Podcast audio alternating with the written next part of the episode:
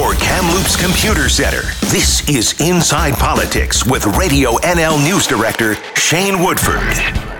All right, good morning. Welcome to Inside Politics. Shane Woodford here. Uh, real pleasure to be back on the show and a pleasure to be joined by my panel members this morning Global BC's Keith Baldry, BC Today's Shannon Waters, and the Vancouver Sun's Rob Shaw. Welcome all. Hey, Shane. Welcome back. Thank you, sir. Good to be back. Uh, well, I don't know what the hell we're going to talk about today. Uh, a pretty interesting proportional representation debate last night. Uh, for my money, it was uh, much too short, but uh, it was what it was. Uh, Keith, why don't we start with you? I mean, we always talk of these things in terms of winners and losers. I don't know if we can use that context here, but what do you kind of draw out of what we saw last night? Well, you know, both both leaders made the points they wanted to make. unfortunately, they stepped on each other's lines for the first half of the debate, and I don't think that served either of them very well. And certainly, my Twitter feed, uh, the general comment from many people was a pox on both your houses for being rude to each other, and and that inevitably occurs when you get these these sort of political debates with leaders. They they're instructed to keep talking as much as they can. I'm not sure that's always the best advice, but you know uh, Wilkinson wanted to really raise the uh, or shine the spotlight on the on the unanswered questions about uh, post referendum, and I think he was effective in doing that. That's got people talking today about the unknown uh, uh, questions about uh, we still don't know the ridings, the number of MLAs, who's going to decide all this stuff. And John Horgan made the points he wanted to make, and I think he's got to be happy with that. And you know, he he wanted to basically emphasize sort of the, the leap of faith that something better could be uh, achieved here in terms of electing politicians rather than the current system. And I think he uh, he exposed the flaws of the current system and he raised the hopes of, of different systems. But both of them, I think, have to walk away somewhat satisfied with uh, with the messaging that they uh, they took into this thing. Uh, but again, at the end of the day, I'm not convinced uh, that many minds were, were, were changed here. I don't think a lot of people who were on the fence got off the fence, and I don't think anybody who was sort of pro PR uh, suddenly became pro first past the post, and vice versa. If, uh, I don't think a lot of uh, hmm. PR converts were achieved last night as well. Yeah, no, I agree. By the way, uh, Keith, why the half hour limit? Was that was that just the time the, the, the media consortium had, or where did that come from? Well, we had talk about this. Uh, it's commercial time. There is the the commercial realities of media outlets. This is money. This costs genuine money uh, to put on uh, to give up primetime uh, programming, which uh, brings in a significant amount of revenue, which pays for everybody's jobs. And the other thing is, we had a really interesting discussion about this. You said you wish it had gone longer. I'm not convinced anything greater would have been achieved by going longer. It was one issue. Mm. Uh, it wasn't a, it wasn't like an election debate where you're talking about taxes and education and healthcare, and you're all over the map, and you can you can have so many issues. This was one issue: first past the post versus proportional representation. They I don't uh, they would have just kept repeating themselves over and over again if we went another half hour. So uh, you know we were joking we could have done this in 15 minutes, but we said no we'll, we'll do a half hour, and I, I, I think I think it, it achieved what it, it, could have achieved. I'm not sure anything greater would have come from, from extending the debate past what it was last night. Mm, okay. Uh, Rob, you've said on this show several times that uh, this process is only going to make us all stupider. Uh, we're neck deep in it now, and we've seen the proportional representation debate. Uh, do you see anything so far that moves you off that position or no? No, mission accomplished. We are all for having participated in this process. I think I think we could have gone longer last night. I slightly disagree with Keith. I, I think we're at the point where if the TV stations don't want to air it for more than half an hour, then let's find some other way to do it. Because 30 minutes was ridiculously short, and I it's like everyone just repeated their lines, and then we were out of time. So I, I it did, did, that format did absolutely nothing to me. But if I was looking, I, I felt at the end of the debate last night, and I thought about it last night, and I came up this morning and thought some more I give the victory in this debate to Andrew Wilkinson, and I think it's not because he was necessarily impressive uh, personally. Um, that's a whole other issue.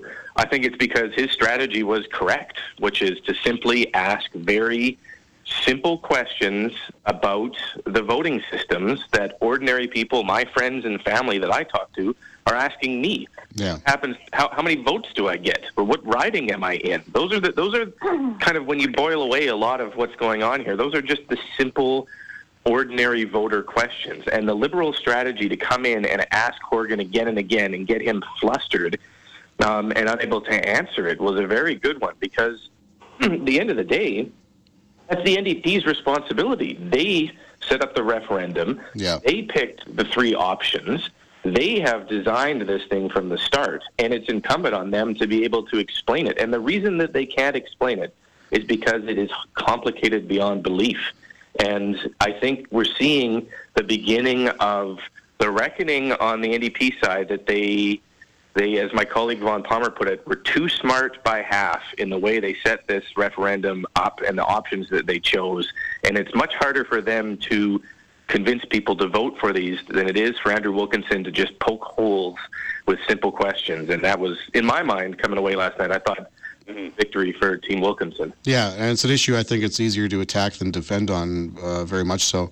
Uh, Shannon, uh, my after watching that thing, I mean, we're all we're all deeply engaged in this uh, because it's our jobs. But I, I just wondered from the perspective of somebody who's not anywhere near deeply as engaged, if they decided, you know, they haven't really paid attention to this process, they're going to cut out half an hour of their time, they're going to watch this thing with the goal of getting informed uh, so they can fill out this ballot that's been sitting on their kitchen table for a couple of weeks. Um, I don't think that they got much out of that. What do you think? No, I don't think so either. In conversations, at least with my parents, sort of confirm that. Um, my mother, in particular, was very disappointed uh, with both of their performances, um, both Wilkinson and Horgan. And I agree with Rob that Wilkinson's strategy to just keep pushing, you know, explain the systems to us, explain what the ridings are going to look like, explain how all of this is going to be decided afterwards, um, was effective. I also think I agree with him in that the Liberals are in an easier position because they've decided they're not really going to offer much that's constructive about the referendum. They're just going to pick at the unknowns and um, the possibilities under PR, what things could look like. I really would have liked to see Horgan just give a brief explanation of the three different systems. I do think it's possible to do that.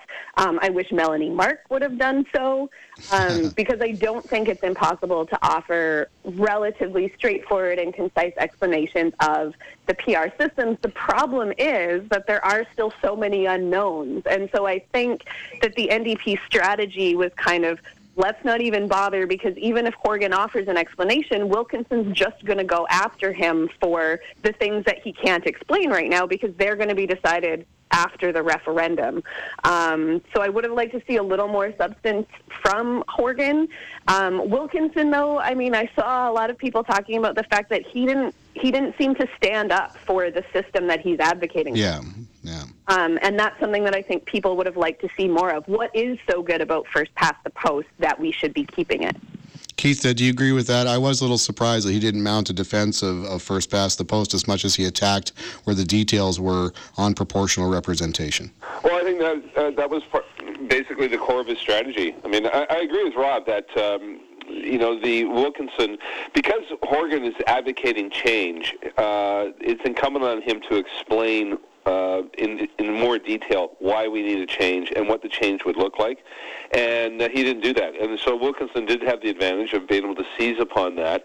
I don't think he had to really uh, uh defend first past the post as basically cast aspersions and doubts on a leap into a new system of which we don't know a lot of details. And I think that plays right to the core of a, many, many voters' hearts that um, you're asking me to change the voting system, but you won't give me the details. And I certainly picked that. Uh, I gave two speeches this week to different, very different groups, and all of them to a person afterwards in the Q&A wanted to know why don't we know more about this about ridings and MLAs and how we vote? And I think that's a big advantage of, for the no campaign and I think the, the liberals and Wilkinson rightly seized upon that and made that the core of his uh, presentation last night. I don't think he has to defend first past the post uh, because it's a system that it's got its flaws and people are, can be cranky about it but when you ask people to switch they want to more know more details and Wilkinson exposed and uh, that vulnerability of uh, the NDP's uh, position, which is not a lot of detail, and uh, and I think that it, again it comes down to who, how many people put ballots in the envelopes. So right now, I, I agree with Rob. I think Wilkinson came out ahead. Uh, Rob, let's talk a bit about uh, John Horgan's defense. I mean, it was a one trick pony from Andrew Wilkinson. He really hounded him, as you pointed out. So the response from Mr. Horgan was uh, varied. It was about change, of making your vote count, hope. Um, you know, do you want to see a minority of votes get a majority of power? And as far as the other details, it'll all be decided by an electoral boundary commission, as it is under the under the current system from time to time. Does all of that hold water, or no? I don't think so. Um, you know, I think the NDP's best line in the debate came afterwards, and it actually came from our, our friend and colleague Richard Zussman, who described it as hope versus fear. And that's where you see the NDP going this morning is this idea of they, they're they're campaigning on a hope, the hope we can do something better versus the fear of change. And that's probably what they're going to zero down on in the, in the last few days. I think we need to call a little bit of BS on the Horgan defense that this thing is going to be decided by a boundaries commission. Only the ridings will be decided by a boundaries commission. The rest of the details, all the other questions about lists and uh, you know the types of MLAs and uh, regional MLAs, that's going to be decided by a legislature committee. And guess who has the majority on the legislature committee? It's not a utopian um, you know, sort of like let's get together and find consensus, the Greens and NDP will have the majority. So it's you are leaving the option up to the NDP, and it, whether that bothers you or not, at least we should be honest about how the process is going to unfold. And I think Horgan. I'm not sure he deliberately kind of tried to mislead people. I think he likes the idea of the Boundaries Commission, but it only does one thing. It only does riding boundaries. And the rest of it, he gets to decide. And it's a fair criticism, I think, from Wilkinson to point that out. What I think is going to happen, and we can discuss this, um, and welcome you guys' thoughts on it, is if the yes side has to pull the emergency brake on this thing in the next week, I think they start to focus on one option. And, and that option is probably MMP. And they're going to start directing people to MMP, and they're going to start trying to build on Horgan's comment that he doesn't like the closed list version of MMP and siphon people towards the system that's most widely used and is the least scary and maybe the easiest to understand because you can Google it and other countries use it. And that'll that'll try to backstop their argument. That's where I think we're going to go because, based on last night, the idea that all this is going to get decided by the NDP later uh, is not is a, a hurdle that the yes side has to overcome, and it's a pretty steep one. Yeah, maybe we should have got that one option we were promised in the election campaign. Shannon, what do you think of that? Um, yeah, I mean, I I can see where people have concerns about politicians making decisions that are going to affect the way they govern. Um, but this is this is something that is done all the time. I guess I'm one of those people, like Rob said, that it doesn't really bother me that we're going to have a committee made up of the representation that the parties have in the legislature. So the NDP and the Liberals will have most of the seats, the Green, and, and probably a similar number of seats, possibly the NDP with one more. Um, and the Greens are going to have a seat at the table as well. I mean, many decisions within our system already are made that way via parliamentary committees. Um, but I do think for a lot of people that, you know, saying that politicians are going to make these decisions for us after we are asked to vote on the issue um, is a question mark, is a concern. Um, and, and Horgan, as Rob pointed out, did not explain it very well. You know, he's talking about the Boundaries Commission, and it's true they would be setting the riding. And I think what Horgan was trying to point to in that is that ridings change all, not all the time, but as population shifts, he pointed to his own um, riding in Langford, which has gotten smaller and smaller. He's run in the same place, but it's had different names and different boundaries ridings shift, and people don't make a big deal about it when we're not looking at changing the electoral system.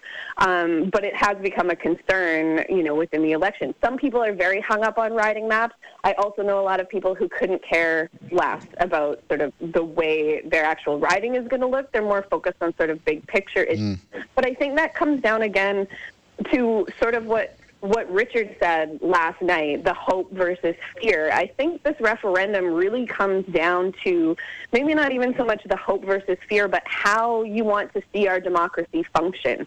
Do you like a majoritarian system where the largest block of voters sort of gets to steer the direction that the province is going to go in by picking the ruling party, or do you want to see a more representative legislature? And there are arguments that can be made for both that are that reasonable people can appreciate. And I'm just incredibly frustrated that we're not getting sort of a substantive, meritorious debate so much as we are just a lot of partisanship and ridiculous sort of Yeah. conversations on the issue. Yeah, which Rob called before the whole process began. Uh, let's take a quick break, otherwise, we're not have much time on the other side to continue our discussion on that. Uh, we'll continue talking to Keith, Rob, and Shannon after this on Inside BC Poly. Radio NL, RadioNL.com. Local news now. Accountable to you for Kamloops Computer Center. This is Inside Politics with Shane Woodford on Radio NL. Good morning and welcome back to Inside Politics. Rob, why don't we start with you? Uh, there was some probably more interesting content in the scrums as opposed to the debate. Uh, one of the ones that caught my ear was Andrew Wilkinson talking about uh, whether the return ballot percentage, the voter participation threshold, if there was a number low enough that would devalidate the process. I've been curious about that myself. He said 40% or more, or the whole thing's illegitimate. What do you think? Uh, I, I mean, it's a legitimate criticism that there's no minimum voter threshold, but I don't think the NDP is going to abandon the process because of uh, low voter turnout. I think they have this um, escape hatch that they built in with the idea that we have another referendum in two elections, and they can just point to that as a way out of any low voter turnout. And I do think it's going to be low, but I, I you know, Shannon has pointed out uh, on Twitter and some others that it's not really we're not trending that much worse than in past referenda, although past referenda had different timelines. So Yes. I think we'll probably end up with a fairly okay voter turnout, and uh, I just can't see the NDP abandoning the process because of that. They did it deliberately. They put a they they, they set the, they did not set a, a voter threshold deliberately. So for them to suddenly get worried about this now in the process, I I, I just don't see it. Yeah, we're what uh, I think it was about two or three percent return so far as of yesterday. Keith, I haven't seen an update as far as uh, as this morning yet, but uh, uh, I did look at HST referendum numbers. They're sort of similar, although as Rob pointed out, different timelines. The process, the mail-in process, was twice as long as what we're seeing here. Uh, what are your thoughts on that? Well, I think the turnout's going to be low, uh, but you know it is what it is. Uh, it's uh, people. Let's let's say that it's forty percent, and let's say question one is a 55-45 split in favor of PR. I'm not saying it will be, but just say that. Uh, it will mean that a relatively small number of people in BC could ultimately decide uh, on a new voting system uh, in this province, which is troubling and will raise fears of, of illegitimacy, I think, among many people. But uh, there's not much you can do about it. It's going to be the way it is. And, you know, the, the NDP's promised to take a look at it in two elections from now. But I mean, that's. I think that's a ludicrous uh, promise because there's nothing to suggest the NDP will be in power two two elections from now. It could be a completely different situation, and it could be a, a PR situation where none of the the parties that may be in a coalition, uh, in their vested interest, have a have a uh, desire to to retest the population on this question. So I, I take that that thing off the table. But uh, the turnout is going to be what the turnout is, and there's not much people can do about it. It's unfortunate that uh, the NDP didn't set some some parameters on here. The Liberals, uh, uh, in ter- not in terms of turnout, but in terms of the 50 plus one, at one point required 60% of the population to make a change because it is sort of akin to making a constitutional type change. And in most organizations, including the NDP itself, to make a constitutional change to your sort of core bylaws and rules re- usually requires two thirds uh, change. This is 50 percent plus one, which I think is too low on a, what's going to be a, a low turnout. But uh, I just hope people vote, and I'm not sure a lot uh, necessarily will. Uh, Shannon, uh, CFAX's Adam Stirling was tweeting at me earlier this week, and I thought he made a, a pretty interesting point talking about uh, how they're taking years to get ride sharing right. But uh, here we are moving at light speed on electoral change when one thinks grabbing an Uber is probably a little less important than changing our electoral system. So, is that a, an appropriate contrast in your mind? Does it, does it kind of paint a picture or no? I mean, I don't think you can make a direct comparison between electoral reform and uh, bringing in ride sharing, but yeah, it does seem that you know changing our electoral system is a complicated process. There's a lot of factors at play. Um, and it's a big decision to make, and somehow we are moving at sort of breakneck speed. Um, and that's something that the government has done to itself. They're the ones who set the timelines on this. Um, they've decided that you know we're having the referendum now, and if we choose a new system, it would be uh, in place for the next election.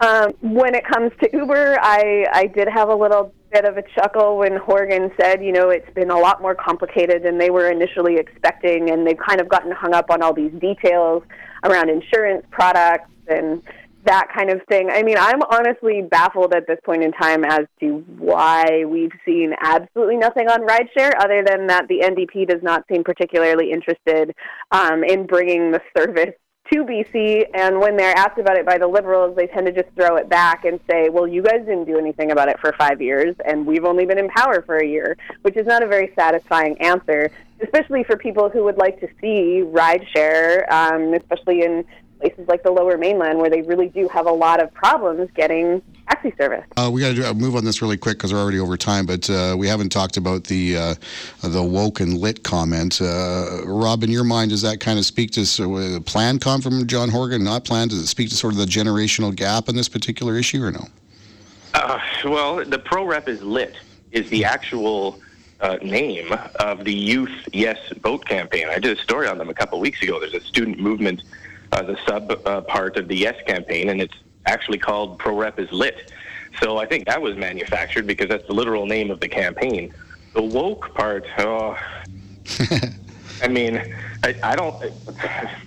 That, I'm not sure what he was doing there, but you know, Horgan does tend to, to veer off in kind of these ad-libbed, um, funny dad joke sort of things, and I, I guess that maybe was one of them. I, it's funny how many people are talking about it this morning um, and maybe that is a success. If that's what people are coming away with, I guess that helps Horgan's cause. But I, I think it was partly, I'm sure that the pro rep lit was manufactured. I just don't know if the woke thing was just kind of his uh, off the top of his head. But either way, yeah.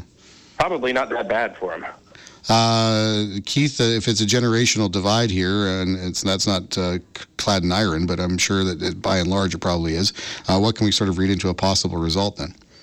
People are quoting it today and having fun with it, but I'm also also seeing on Twitter a number of people saying old white guys should not try to get too hip too fast. I think uh, uh, I think it looked a little contrived and a little uh, a little over the top, but uh, I think it's more uh, fun and tongue in cheek more than anything else. I, again, I'm not sure it changes a lot of people's minds, uh, no. but again, it's just sort of a, a organism more than anything. All right, final word to you, Shannon, real real fast.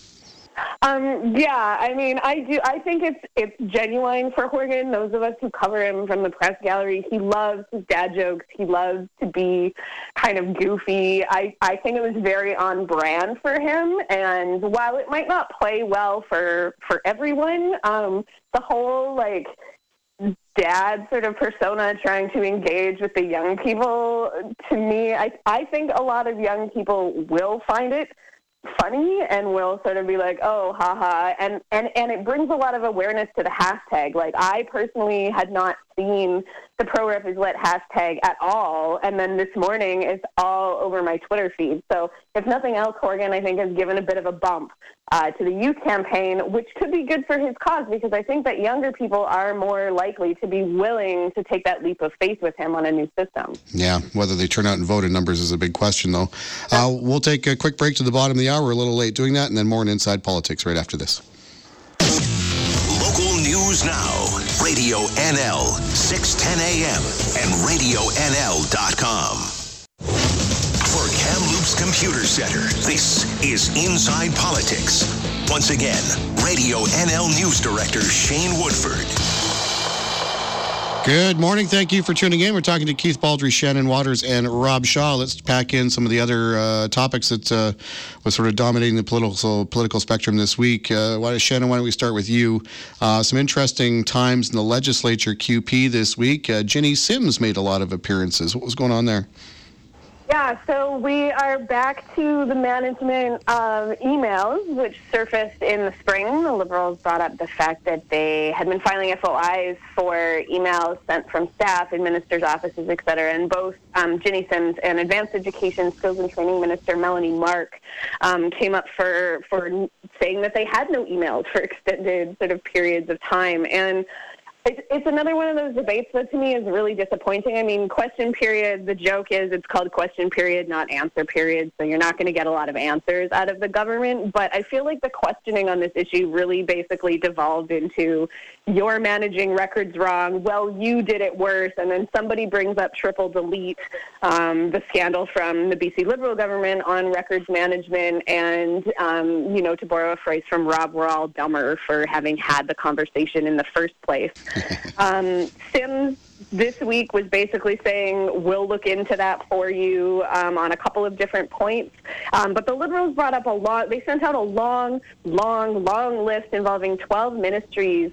Um, saying that you know they have no records for this period in time that the that the liberals were requesting and it really doesn't look very good on the government who while in opposition made a big deal out of improper records management yep. by the other side yeah, yeah. Case of uh, do what I say, not as I do. Uh, Rob, uh, pavement politics. Uh, the province moving to roll back speed limits on 15 different stretches of highways, including uh, several in and around Kamloops. Uh, this one lands on Todd Stone's feet, who disavows that his move to increase speed limits was over the advice of experts. your thoughts?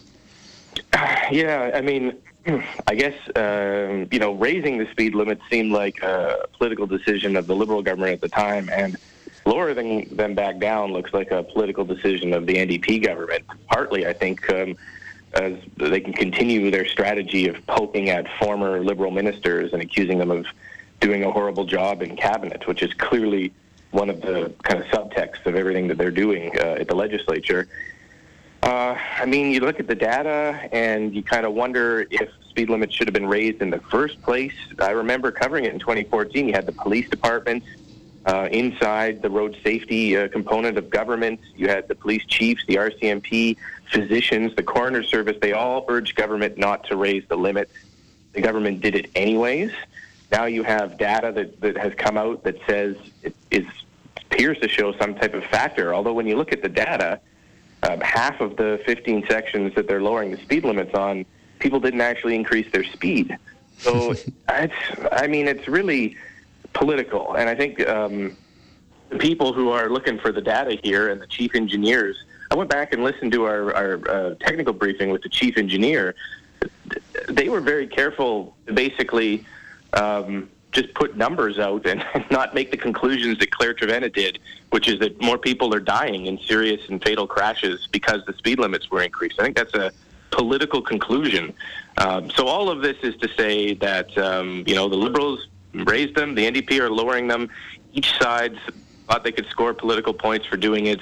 Whether it is actually helping on the roads, we're not going to know for a long time. And even then, as we saw this week, the data is is, is misinterpreted or reinterpreted by whoever wants to look at it. Yeah. Uh, one of the other interesting things, Keith, was the uh, ramming through the changes to uh, recall legislation, uh, all with the thought that perhaps we could see a recall campaign or two pop up on the other side of the long weekend. Um, I know the, the conflict commissioner is not going to rule on anything, but what, what could possibly be coming down the pipe on that front? Well, uh, David Eby seems to be, the Attorney General seems to be the most likely uh, target of a formal recall campaign that could start as early as uh, Tuesday, next Tuesday. Uh, I don't think it looked good on the ND, on the NDP's watch to uh, invoke closure to pass this bill that banned corporate and union uh, uh, contributions to recall campaigns. That was clearly done to get it in place before a recall campaign against Eby could start. Uh, Eby was the one shepherding the bill through the House, and the Liberals made the argument that was a conflict. And I think Paul Fraser, the conflict commissioner, had the correct ruling, saying, "Well, this is all hypothetical. There is no recall campaign, so how could I how can I rule on something that actually doesn't exist?" And he invited them to come back at a point when um, when the campaign actually starts. But having said all that, I think uh, again people get a little excited about recall campaigns when experience shows they're enormously difficult to pull off. You need so many signatures in a very short period of time. even though there's a lot of big you know, I've been in, in David Eby's riding recently a couple times. There are some pretty big signs out there about protesting the tax on on high-end homes, and he's going to get, uh, you know, the people in those homes are going to sign a recall petition. Petition, but there are a heck of a lot of renters in David Eby's uh, riding who are furious at the high rents they pay, who are not going to be signing a petition to recall him. So there'll be a lot of noise about it, but uh, I'd be astonished if there was a successful campaign against David Eby or against the others who are rumored to have recall campaigns, including Darryl Plecas, the Yeah. speaker, and even Rich Coleman, for some strange reason, is is there in the rumor mill. Uh, This recalls uh, a, sort of a, a, a tilting at windmills. It does. They don't exist in terms of uh, successful campaigns. I don't think that these ones are going to be successful either. Yeah, I, I would tend to agree, although uh, maybe someday there's going to be a first, and whenever that day comes, it'll be pretty interesting news. Uh, guys, appreciate the time as always. Uh, thanks for joining me this week. Look forward to chatting again soon. All right, take care. Thanks, Shane. Thanks, Shane. There we go. There's Rob Shaw, Keith Baldry, and Shannon Waters. We'll take a quick break here on Inside Politics. On the other side, the BC Liberals Attorney General critic Michael Lee will join us. Radio NL, RadioNL.com. Local news now. Kamloops Computer Center, this is Inside Politics. Once again, Radio NL News Director Shane Woodford. Good morning and welcome. A pleasure to welcome to the show uh, the MLA for Vancouver Langara and the BC Liberals Attorney General critic Michael Lee. Michael, welcome. Good, Shane. Thanks for having me on. Oh, thanks for coming on. Okay, so Michael, we're talking about uh, the changes that the NDP government rammed through the House on this recall legislation, uh, removing union and corporate donations, making some changes here uh, off the cuff. You might look at this and say, "Hey, uh, nothing wrong with that. Something we've done at all three levels of government uh, elections otherwise. So, so why not here? So, what's so upsetting about all this?" Well, Shane, you know, right off, this is just another example of where this NDP government, uh, when it suits itself, can change the rules. Uh, the timing of this is, is very questionable in the sense that this is a bill that was introduced 10 days before uh, recall campaigns can be launched, which is actually uh, after today, uh, which is 18 months after the last election. And this is done at a time where they're increasing uh, and making it more difficult the rules around recall campaigns. Appreciate what you said in terms of uh, the money limitations on election financing, and that's consistent with what they did in last fall. Uh, we don't necessarily disagree with that, but it's been to increase and provide a new loophole. That is, the first uh, group that's in to file a recall, recall campaign uh, will be uh, basically the ones that can go forward, and no other recall campaigns can be launched after that. And what was most concerning, though, Shane, was they brought uh, to a close the debate and discussion around other aspects of this bill, uh, including uh, the role of volunteers uh, in recall campaigns, which is a big loophole that we saw in municipal campaigns as well, uh, which was exploited by union-backed uh, endorsed candidates, including in Vancouver. They brought that whole debate to a close yesterday in order to uh, bring forward uh, um, having this bill come in place so that uh, now these rules apply to petitions going forward. Couple things there, Michael. Number one, to your point about uh, being one and done on a recall campaign effort, is the concern there, in, in plain language from you, is the concern there that somebody could go in who, uh, and, and I'm just going to pull an example out of the air here. Let's say somebody goes into an NDP riding, the premier's, for example, and, and wants to make him safe from recall, and they start up a recall campaign, uh, go through the, all the initial startup process, and then just don't do anything and shut it down, and then you know that's now considered safe. The premier's off limits. Is that sort of what you're concerned about here? That's exactly right, Shane. And this is something that even the uh, Attorney General himself, David Eby, has uh, acknowledged uh, uh, both uh, in the media and as well in our committee process that we had on Wednesday, which was we had a couple hours to go with this, and he acknowledged that that is a question and a concern that might arise, but he doesn't have a fix for it either. So we have a situation where, as you say, uh, individuals, uh, citizens of any riding, can launch an application, uh, pay their $50, include their 200 word statement. There's no review of the validity of that uh, application. Uh, if, if it meets the requirements, which are the simple ones I just mentioned, then it's accepted in principle. No other group can come forward uh, effectively for 60 days because that first group, first to file, will have 60 days to meet the test of signing up 40, 40, uh, 40% of registered voters in that riding in the 60-day period. But there's no check-in period. There's no monitoring on this. Uh, that's certainly what we were talking with uh, the Attorney General about. Uh, he has no ways of monitoring or overseeing that process. So you could have a false campaign being run here, which precludes any other group of citizens from coming forward. It, it, certainly looks suspicious. I mean, you could make the argument the intent is in the right spot in, in some areas, but uh, when you ram it through just days before a recall campaign could potentially start against uh, one of the more high profile cabinet ministers, um, it does tend to look a little funny. So, a straight question to you, Michael Do you think that these changes were made and then rammed through the system yesterday in order to provide cover for David Eby? Yes or no? Yes. You know, I think that when you look at the timing of this, uh, these are changes that could have been brought forward uh, in the last fall, coincident with uh, your election financing rule changes. This has been an act that's been around since 1995. There has been uh, no issues regarding recall campaigns in terms of abuses. There's been 27 of them through the course of the history of this province. Yep. Only one was successful when the individual resigned in that process.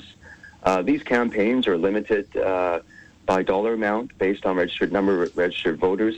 So you're typically looking at a $35,000, $40,000 range. Uh, but to introduce this legislation at this point in time, in the way that they did it, is highly questionable in the sense of the timing of it.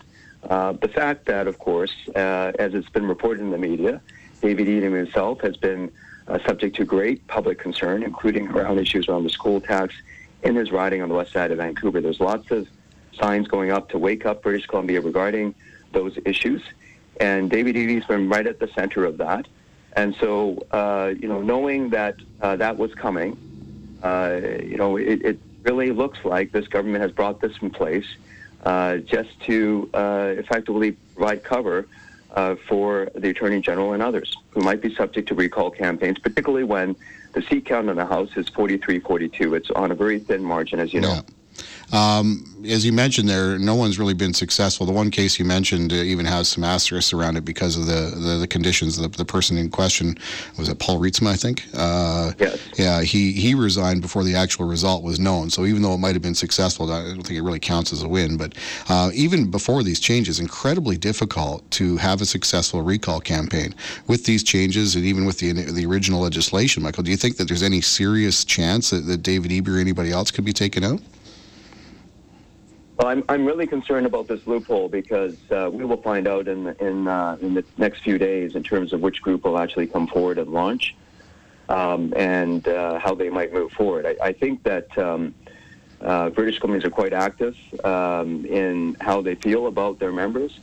And this uh, right, which has been in place, and, and I must add, uh, Shane, this is something that was subject of a referendum in 1991. Mm uh, where 80% of British Columbians voting in that referendum uh, voted in favor of having this right to uh, recall their member between elections. So this is a right that's been in place for, for those many years, since 1995. It's a right that should not be, uh, in my view, tampered with by political parties. If given that the British Columbians themselves uh, put this in place by way of referendum, we should be looking at this uh, certainly by a third party, if not uh, something that we had brought forward as an amendment to this bill, which is an all parliamentary committee, uh, to, refer, to refer it to the uh, Committee on Parliamentary Reform and Ethical Conduct, which is a committee that I sit on as well. Uh, we could have had that review, but again, uh, the government pulled the plug on this and cut short the debate in order to meet their timing. And, and one other thing I would add to that is um, Andrew Wilkinson, our leader of the BC Liberal Caucus, had filed an official letter of complaint uh, with the with the Conflict of Interest Commission. Yeah. And while we were standing in committee debating this bill, uh, myself and Mr. Levy, uh, this letter came out. Um, and you know, I appreciate that the commissioner uh, found himself in a position where he wasn't able to comment on a hypothetical, given that there hadn't been a launch of a recall petition just yet.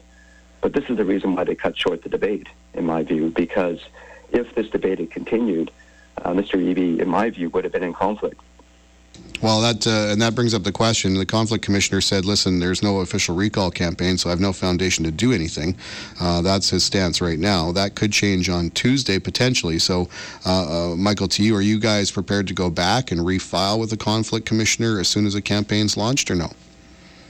At this point, um, you know, there's other things we might be considering on that, but the nature of the the initial letter, of course, was a concern regarding uh, own participation in the debate, uh, both uh, uh, moving the motion as well as participating in the debates around the votes and the vote itself. So, given that all that that was cut short, you know, it's something that was without precedent, as I understand it, to put this debate and this whole bill process on Wednesday into a, a time period where everything was brought to a close. We were given only a few hours to go through second reading, uh, committee stage, and third reading. Uh, and this is not even the end of the session yet. So, uh, you know, clearly that was to clear the way where we could come to a vote on the Wednesday and then have royal assent yesterday by the Lieutenant Governor at 3 o'clock. So those initial conflict concerns regarding um, debates and vote proceedings, uh, Shane, have been dealt with because this NDP government cut short the debate. Michael, always a pleasure. We're out of time, but uh, thanks so much for joining me today. Thanks for having me on, Shane. Appreciate it. Uh, that's Attorney General critic and BC Liberals MLA Michael Lee. And we're not done there. We're going to take a quick break here on Inside Politics on Radio NL. On the other side, Finance Minister Carol James. Radio NL, Radio RadioNL.com. Local news now. Good morning. Welcome back. Well, money laundering's been in the news lots, as has the housing crisis, and there appears to be a correlation between the two.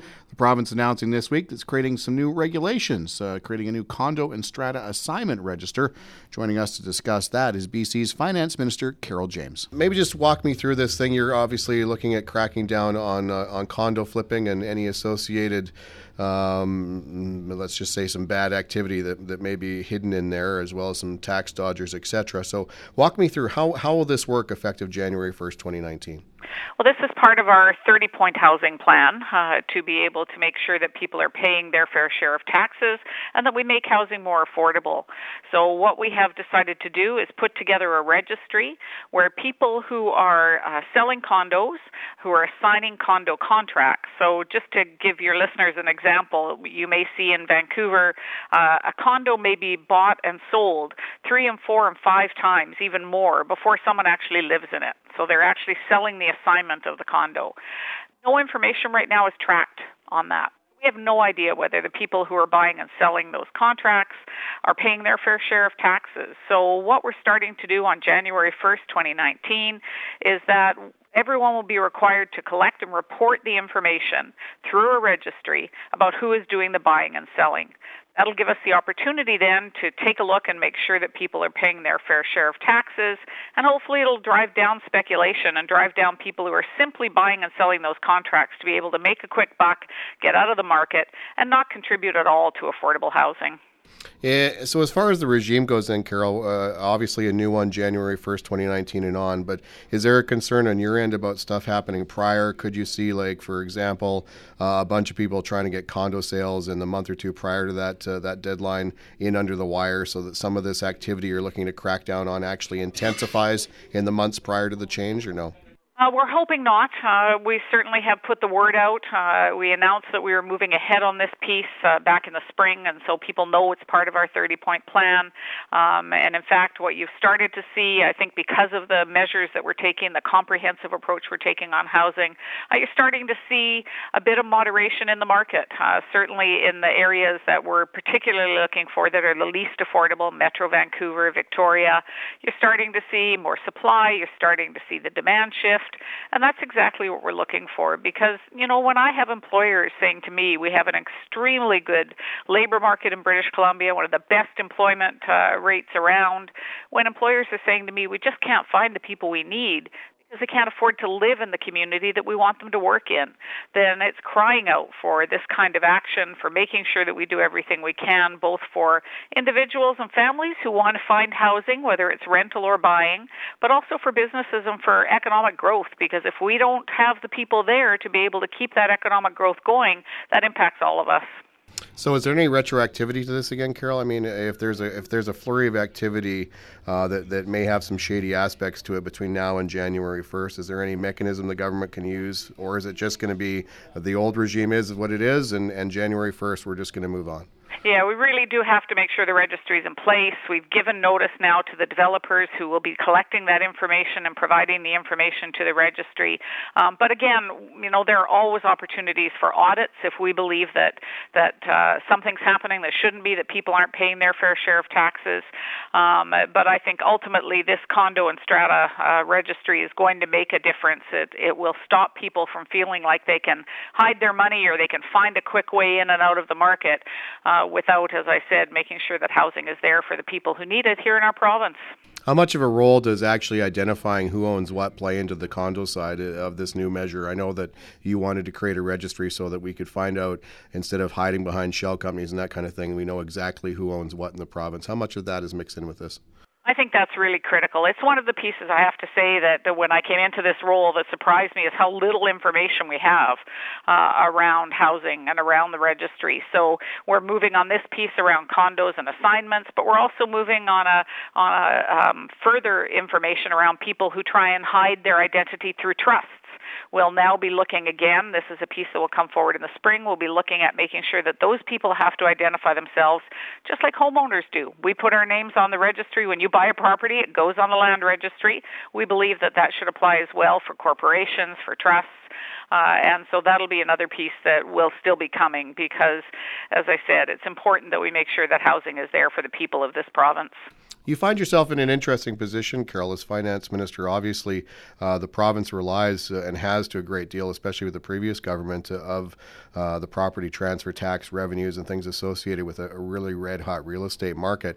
Now, there's no question something has to be done to kind of address that. But as you do, uh, the market sales are now starting to slow, and you're seeing, I assume, um, correlation in the in the amount of revenues that, that are no longer coming into provincial coffers. It must be an interesting position to be in. Well, it certainly is, and you know, I said when I became finance minister that that basing your entire economic growth in a province on speculative real estate or a speculative real estate market isn't a long-term plan because that's going to shift no matter what happens. And so, I really believe it's critical that we continue to diversify our economy. We're seeing that. We're seeing the kind of economic strength continue British Columbia. We continue to lead the country when it comes to economic growth. And I think making sure that we're providing support for our traditional industries, forestry, mining, and also making sure that we're continuing to support the tech industry, uh, that we're continuing to support the tourism industry, and other areas that are really taking off in our economy is going to be a better long term plan for British Columbians than simply relying on a speculative real estate market that eventually is going to shift. Uh, uh, while I got you, just a few other topics to throw at you. Speculation tax, obviously, uh, a bit of a barn burner issue these days. Uh, I know with the recent legislation and accommodations with the Green Party, uh, there's now an opportunity for mayors, et cetera, to sit down with you and express their concerns. I'm wondering how much how much leeway is there for them to affect any actual change? I mean, mayors have sat down with the premier in West Kelowna, for example, and said, "We don't like this. We want some change. We want out." Uh, they don't seem to have gotten very far with their pleas. So, so what kind of power do do people have to sit down with you and actually sway your mind? Well, as I've said to, to each of the mayors that I've met with over this last year, um, we will be watching the tax as we implement it. We'll be taking a look at the impacts in communities to ensure that it's doing what we need it to do, which is providing more affordable housing, uh, putting more supply into the market. Uh, and so we also know that we don't control all the levers. Uh, certainly, interest rates at the federal level, mortgage rules, all of those things impact the real estate market as well. So uh, it is critical that we watch this. And so, yes, there are certainly opportunities for the mayors to have uh, give feedback, to have influence. Uh, if changes need to be made, we'll be looking at changes. So I'm looking forward to that. I, I committed to meeting with them, but to make that a formal process in the legislation, I think is the right direction to go, and and I'm looking forward to it because ultimately we all want the same thing which is more affordable housing in those communities to keep the economy growing, to make sure that families uh, have housing to be able to live in. And there are a number of ways to do that. So, as I said, we'll be watching this one closely and working with them to make sure it's working for their communities. Well, the speculation tax, as far as where it applies, sort of remains static uh, for the immediate future, Carol, or, or will you assess it sort of on an annual basis and say, okay, um, maybe a mayor comes and says, I would like the speculation tax to apply in my jurisdiction. Maybe you just say, okay, maybe it's time to expand it here, there, or wherever. So where are we in that front? Well, we're going to stick with what we've got right now. I think it is a new tax, and so it's important that we measure it, that we take a look at it uh, over the, the implementation. But I have had a couple of mayors who've said that they would be interested. So down the line, I think that'll be part of the review. We've got a formal review mechanism built into the legislation, but this once a year opportunity will also give us a chance to talk to the mayors in the affected areas and other mayors who may be interested in coming forward. Uh, last question interest rate side, uh, another interesting challenge. They've been fairly low for a, a long time since the big recession. Uh, it looks like they're going to start inching up, possibly the 2.5% range over a, a, period of a year or two. Uh, how much of that is, is sort of, uh, I don't know, problematic's the word, but how much of that may present a challenge budgetary wise? Well, certainly something we've been watching very closely. We've built in a couple of interest rate hikes uh, into our estimates, uh, into our forecasts for the budget. So we've already taken a look at those and presumed that those will happen. Um, but I think, you know, it is expected that the economy is going to moderate again. Uh, I think British Columbia is still expected. All of the private uh, forecasters are predicting that British Columbia is going to continue to still lead the way regardless of, of that moderation.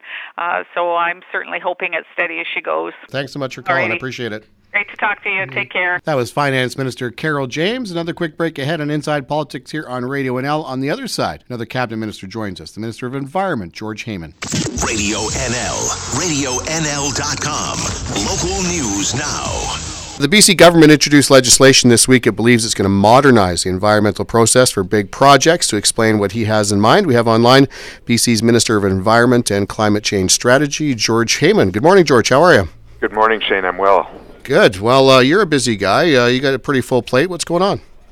Well, we uh, we have identified a number of things with respect to the environment generally, whether it's uh, climate, whether it's oversight by the um, by the public service on behalf of the people of BC, uh, reconciliation with Indigenous peoples, uh, and a strong, transparent environmental assessment process in which the public can have trust. And these are all issues we said we were going to move on, and this fall is um, is the time when we're moving on all of them. So it was a great honor yesterday to introduce a new Environmental Assessment Act focused on enhancing public confidence, uh, a transparent uh, process with meaningful public participation, uh, advancing reconciliation with Indigenous nations, but also, um, as importantly, offering clear and efficient pathways to approval for sustainable projects um, that will protect the environment, but getting these projects to the finish line actually faster than the process we have today. All right, why don't we start there? Uh, the environmental assessment process is uh, is a controversial one, uh, and one that definitely needs to be addressed. So, uh, one of the things you have here, among many, is to modernize it. What does that mean exactly?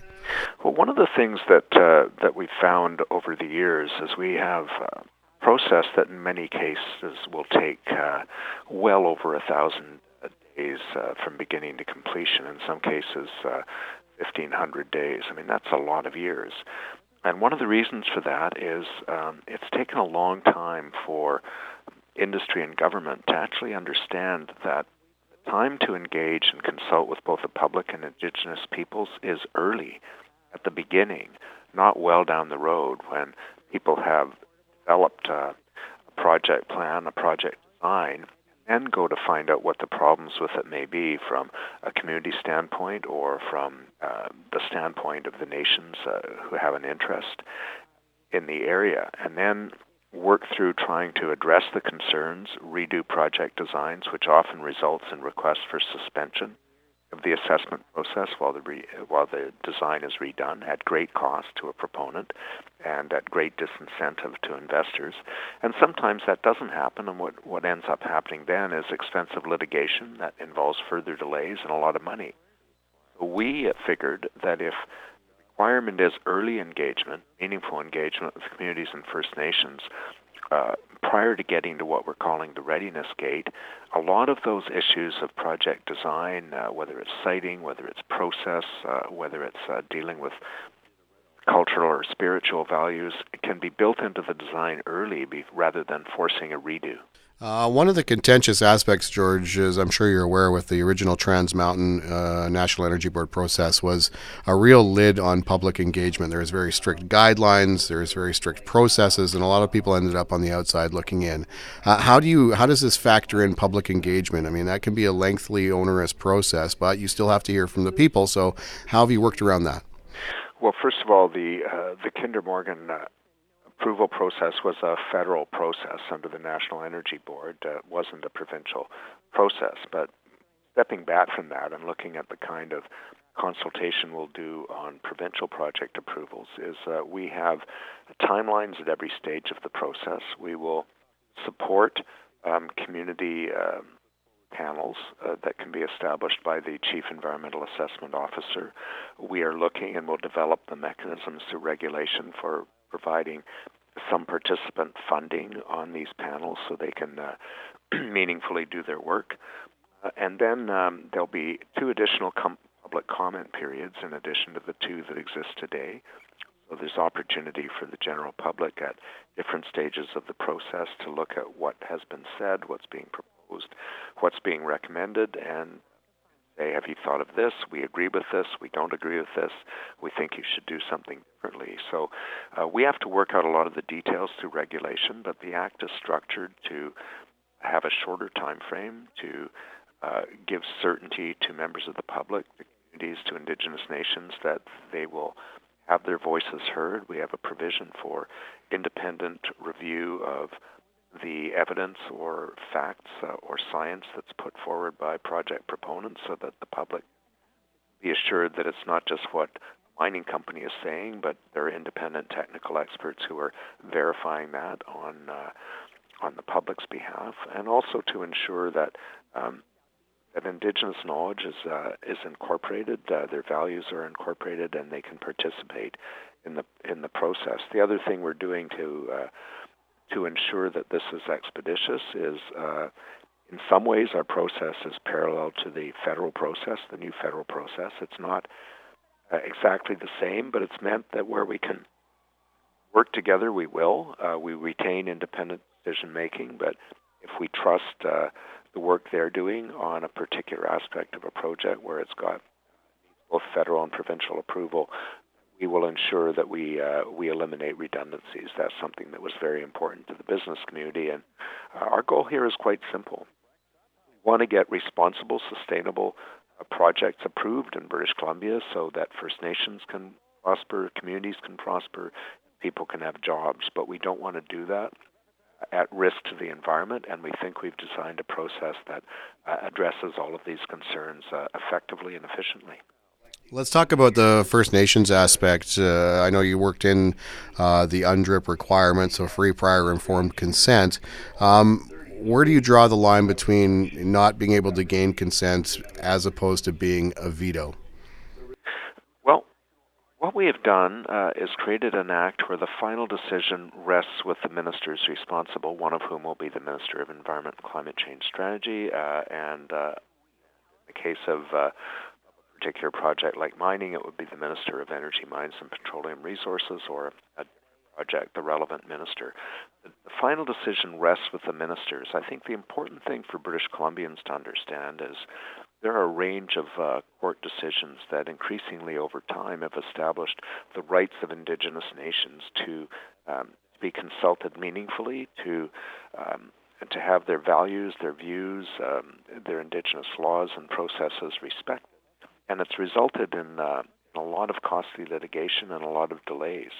So it's not that um, that we're giving indigenous nations a veto. I, I want to turn it on its head a bit, uh, Shane. The process is meant to be consent based, which means that it's designed uh, to consult and collaborate meaningfully with indigenous nations to identify the issues that are a problem and address them. So we're trying to remove the impediments to consent. Uh, if in the end there is a situation where consent has not been given and the ministers are aware of that and um, and believe that in the broader public interest it's important to give approval, there's also a provision to have a final meeting with the indigenous nations to discuss that, and in any case, full reasons must be given. But it's my hope that if we run this process properly, we will rarely, if ever, be in that position. Uh, we all know that, um, and people in Kamloops know that sometimes there's projects uh, that just can't uh, meet consent from either the nations or the community, and uh, it's not like every pro- every project is approved. What we want to do is find ways to identify things that can be corrected in a project design and uh, and proposal and fix it so that uh, we have uh, we have uh, benefits for British Columbians, benefits for Indigenous people, and uh, consent all around. Uh, how do we gain that consent, George? Is it a matter of just getting a yes or no? Is it a matter of revenue sharing? Um, how does that break down? Because uh, I know, in, for example, the Trans Mountain Pipeline, uh, there's some First Nations groups who are looking to buy it. Other, perhaps they want to just a First Nations tax on it. I mean, that's one example. But in order to get First Nations consent, where where do you get the buy-in? What what's the horse trading there? Well, it's going to uh, it's going to differ with every project and every nation. And one of the things we're trying not to do with this uh, legislation is uh, is tell uh, Indigenous nations how they need to organize themselves or how they need to come to the table. Each project is different. Each nation has different interests. Clearly. Uh, um, partnership jobs and benefits are a big part of every uh, every project proposal, and uh, industry in British Columbia has known that for a long time. They'll say uh, nobody uh, believes that they can get a a good uh, development project approved in British Columbia without a partnership with First Nations, and we've seen lots of creative uh, revenue sharing and other partnerships. Some of them also include governance partnerships. Some of them include uh, involvement of Indigenous nations in um, ongoing monitoring, so that uh, the, their people can be assured that uh, the project is functioning in an environmentally sustainable way, uh, the way it was intended to be. But there may also be cultural or spiritual issues that need to be addressed. So we're designing a process where those issues can be brought to the table and they can be discussed. Uh, and uh, we also have a process where if there is a, a dispute or a, or a difference uh, between uh, government and nations that we're looking at building in uh, effective dispute resolution processes. So, a lot of these details, uh, Shane, will be defined through regulation over the next year. It will take about a year to implement the new act before it actually takes effect for new projects, and we'll be consulting broadly with British Columbians industry, Indigenous nations, and uh, and people with an interest in the environment as we develop that detail going forward. On the business side of things, George, one of the complaints from the industry or, or business sector is that uh, to get a natural resource project off the ground takes simply too much time, too much energy, and too much money for an uncertain outcome. Uh, while not every project is going to get the green light, do you feel that you've uh, built something here that's going to give industry some kind of certainty and some kind of expediency, or no? Well, I think so. I had a very good meeting with uh, the head of the Mining Association, with representatives of a couple of the big mining companies in in BC very recently. We've consulted with them uh, all the way along, and, and including uh, uh, sharing with them our thoughts on different details that we were planning to bring into the legislation, as we did with Indigenous nations as well. And and what they've said is uh, they're cautiously optimistic. They believe that they're going to have uh, more efficient process, um, potentially a more effective process, uh, um, predictable structure for engaging with uh, indigenous nations to seek uh, both consent and partnerships.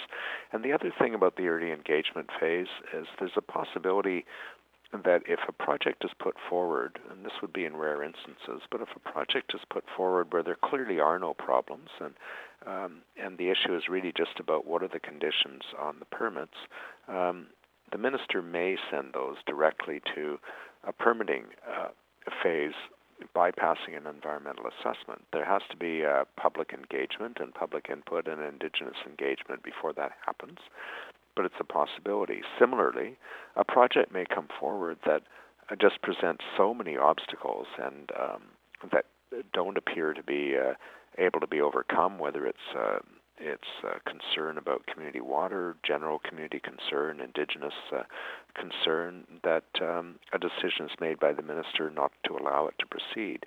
The other thing that may happen is a project may come forward, and in the early engagement phase, the the proponent sees there's a lot of work we have to do here in order to make this an acceptable project, and it's going to cost a lot of money.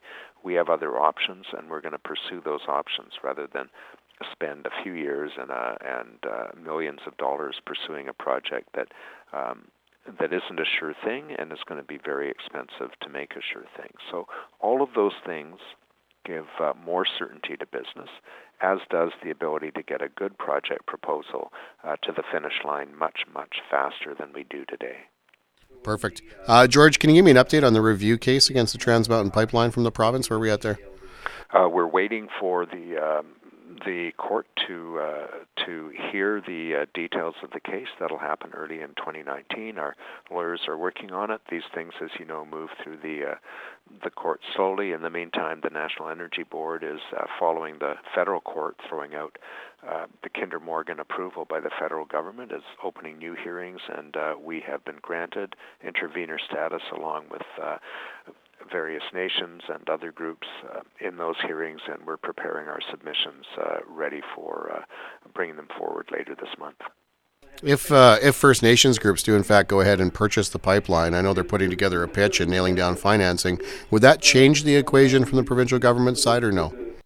Well, the project still needs to get approval from the National Energy Board. It needs approval from uh, the federal government. We don't, uh, as a British Columbia government, have the ability to say no to this project, but we do have the ability to um, speak up for British Columbians uh, and say uh, that we think there's a lot of risk with this project. The other thing we get to do is to put uh, conditions on our environmental assessment certificate, and now that the court has said marine impacts weren't properly considered and should be considered, um, we're monitoring the NEB hearings very closely, as well as the science review that we've been doing. And uh, if uh, new conditions are warranted, uh, we'll either ask the federal government to put them on, or we'll uh, we'll put them on our own certificate uh, if they're within our jurisdiction.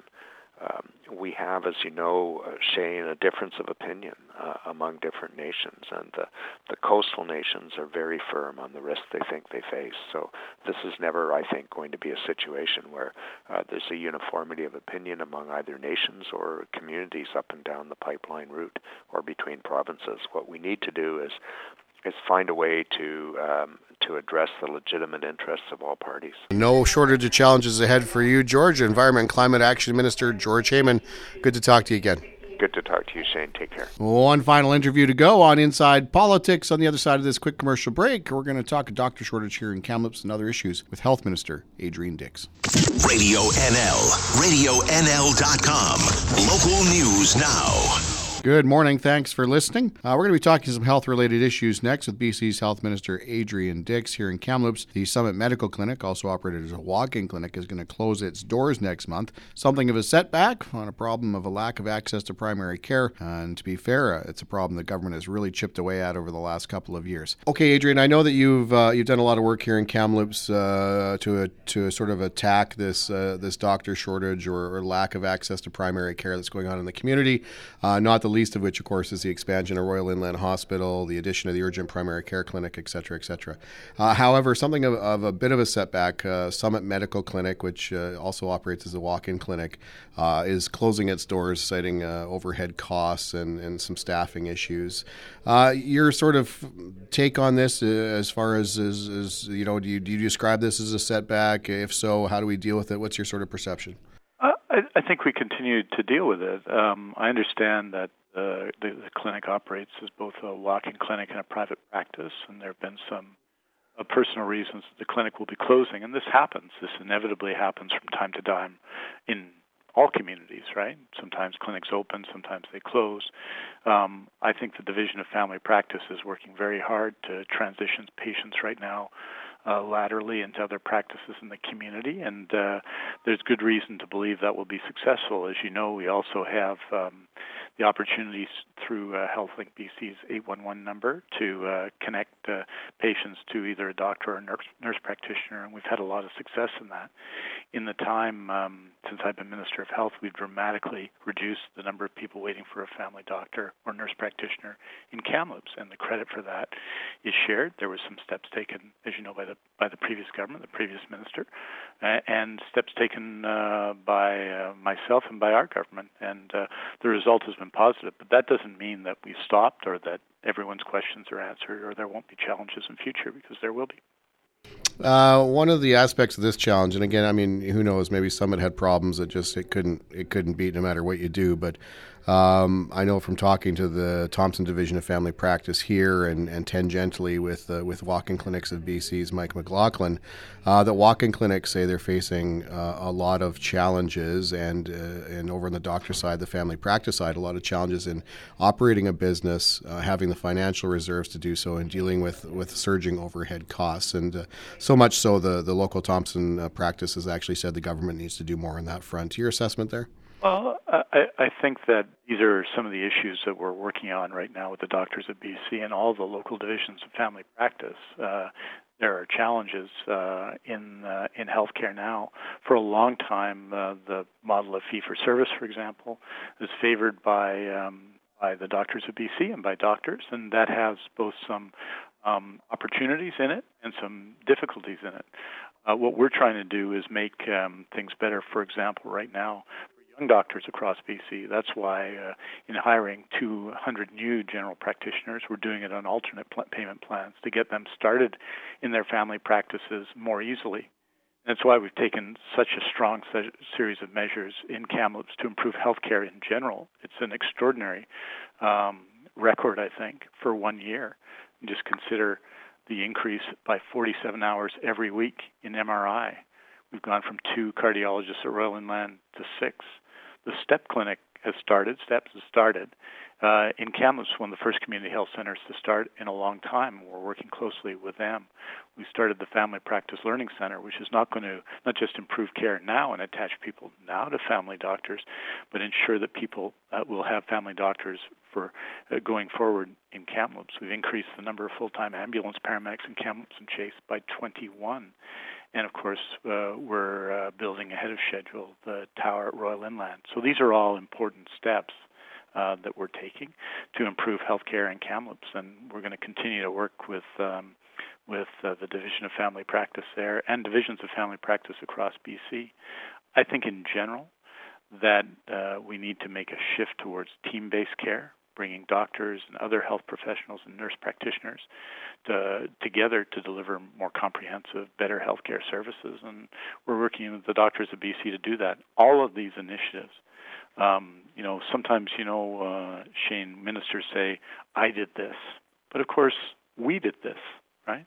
when you talk about creating uh, the STEPS clinic or creating the urgent primary care center or, or building Royal Inland Hospital or adding ambulance paramedics or all of the list of things that we've done in Kamloops, those are things we've done together. And um, it's one thing, for example, when I we provide more resources to seniors' homes across BC, including in Kamloops, to increase staffing levels. But we still need people to provide the care on the ground, right? It's not just about money, it's about people. And so it's a team effort, and uh, we're working to make things better in Kamloops. I think the record in Kamloops, um, with one or two people, I think, who have been critical, um, has been pretty good. Adrian, is it fair in this? I mean, the, the traditional practice is you graduate a doctor, uh, they go out and hang out their own shingle, uh, begin a family practice. Uh, it seems to me that at some level that's changing today, uh, whether doctors just don't want to work those hours, maybe they don't want to operate a business or lack the business acumen, or, or maybe the debt load's just too much these days as compared to what it was in the past. Is it, are, are things different out there as far as, you know, the traditional aspect of going out and setting up a family practice or no? Well, I think if you talk to resident doctors who are interested in family practice, they would say yes.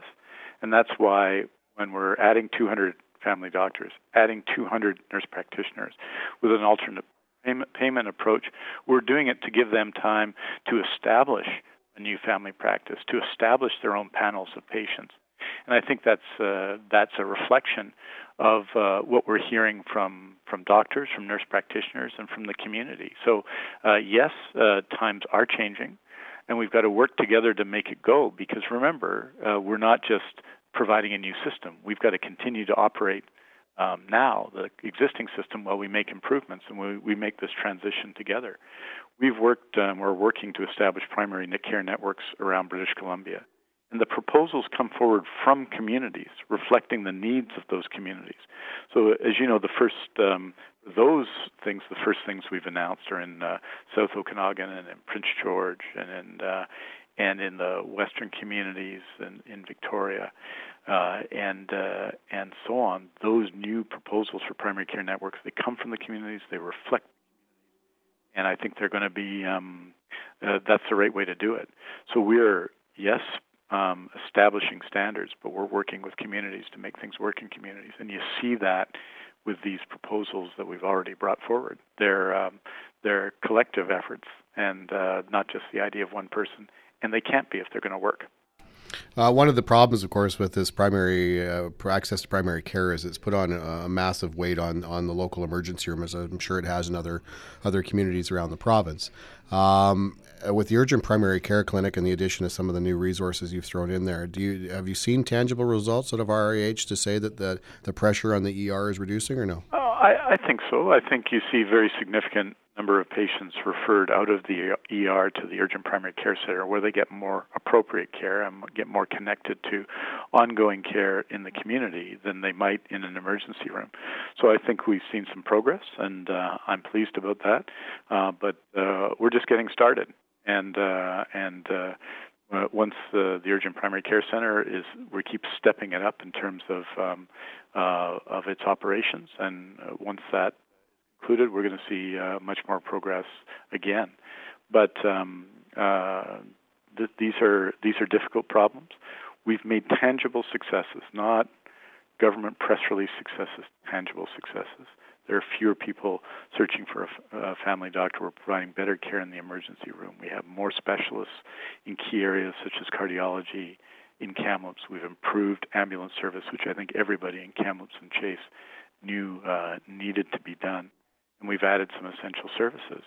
But uh, but Kamloops, I think, is a, in some ways a symbol of what needs to happen everywhere. And for people uh, who need care, um, they need it when they need it.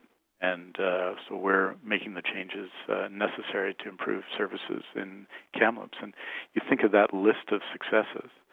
Um, you know, uh, I'm always uh, respectful of the work that others do even if they're not in my party, I, I do find the negativity given that series of successes and initiatives in one community in one year from the opposition very strange. Uh, I would I would suggest that they might want to work with us uh, to make things better because that's what I'm trying to do in Kamloops. Perfect. Uh, last question. Uh, with the patient care tower, uh, construction's already underway, and that, that's fantastic. But uh, once it's built, and then it goes into the was it the third phase, or I believe the emergency room is going to be expanded, yeah, yeah. et cetera.